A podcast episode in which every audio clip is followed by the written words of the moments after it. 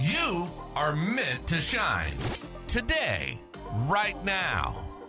Regardless of the struggles you're facing, you're meant to live the life of your dreams, meant to unlock the seeds of your greatness. You came here for a purpose. Join your host, Pamela Gear, as together we dare to shine.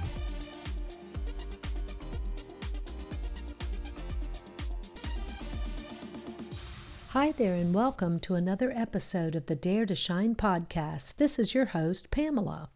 Procrastination can sometimes be a symptom of being overwhelmed, of trying to eat the entire sandwich at one time.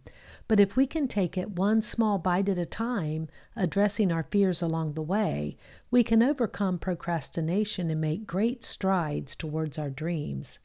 If you tuned in to the first episodes of the Dare to Shine podcast, you'll remember that I introduced you to a young soul, a baby luminary who's learning how to shine. As she goes on with her life, she remembers key things that come to her, usually after a nudge from her guides, her angels, the luminaries. Let's pick up the story. This episode is called Bites from the Sandwich. It came to her while putting off writing her book. She had good reasons for all the delays. After all, it was a sunny and beautiful day at the beach. Shouldn't she ride her bike? Shouldn't she go swim and get some exercise before sitting down to write? Shouldn't she run to the store and get some items for lunch and start after lunch? The luminaries gathered round. She's overwhelmed, said one. She is afraid, said another. She does have some limiting beliefs in her way, said a third. They encouraged her to look at her procrastination. I wonder what gets in my way so often, she suddenly stopped to ask herself. I want to write. I've created this time and this space to write, but still I don't do it. What in the world is going on? I don't make sense, even to myself. She found herself thinking about a story her husband had heard many, many years ago. It was about a little boy who was walking on the shore and eating a peanut butter sandwich. He saw a big sea turtle coming out of the ocean and he ran up to it. He decided to share his food, so he tried to shove the entire sandwich in the turtle's mouth. The turtle choked and gasped and turned its head, because of course it couldn't eat the whole sandwich at one time. I think I'm trying to eat the whole sandwich, she realized. There was so much to do, so many things she had collected disparate essays on multiple devices, some notes in various journals, on tablets and Word documents. The thought of the entire exercise was overwhelming. And then, of course, there was the question of what to do with the manuscript after she created it. Who would read it? How would she reach them? Would she self publish or try to find an agent? So much easier to go for a bike ride, read a novel, lay on the hammock. She was off work after all. Nobody said she had to write a book. But the call to write was strong. Now, come on, she scolded herself. You break huge projects down into small chunks at work every day. You can figure out how to take bites of the sandwich.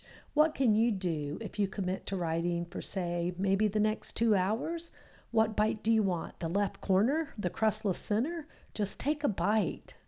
The luminaries were satisfied with her insights, but knew she hadn't gone quite deep enough. She can get it organized, one stated. She is less overwhelmed, but I still think she is scared and limited in her thinking. I agree, said another soul. She found herself thinking, why even bother to write? She felt discouraged. She had been reading books from a couple of her favorite gurus, and she knew she was not as good as they were. She got up from her chair, where she had barely started writing, and got a bottle of water from the fridge she realized that she was doing it again. She was still procrastinating. Darn it, I just cannot get out of my own way, she thought. What is really going on? She knew she was a recovering perfectionist, but she was also tired of hiding her true soul. Why had she gotten smaller in her thinking? The Marianne Williamson quote came to her again Who am I to be brilliant, gorgeous, talented, fabulous? Yep, that was about where her head was. Who was she? Right smack in the middle of some fear and limited thinking. She forced herself to remember the rest of the quote. Actually, who are you not to be? You're a child of God. Your playing small does not serve the world. There you go, the luminaries clapped. Okay, she said to herself, time to write. If you don't try, you will never know. If you don't move forward, you will never shine. She moved back to the Adirondack chair, picked up her computer, and focused on the bite of sandwich she had decided to chew, and the words flowed because the words wanted to be written. A few self reflection questions. Number one, do you struggle with procrastination? Are you able to see what might be behind that procrastination? Maybe feelings of overwhelm or feelings of fear? And number two, when you notice yourself procrastinating, are you able to gently get yourself back on track? Have you tried tricks like setting a timer for a specific amount of time and committing to yourself to do only what you can do in that amount of time? That concludes another episode of Dare to Shine. Remember, you've got this. One small step or big leap at a time towards your dream life. Please go over to iTunes or wherever you listen to Dare to Shine podcast and subscribe and leave a rating. That helps other luminaries like you find this show and begin to shine.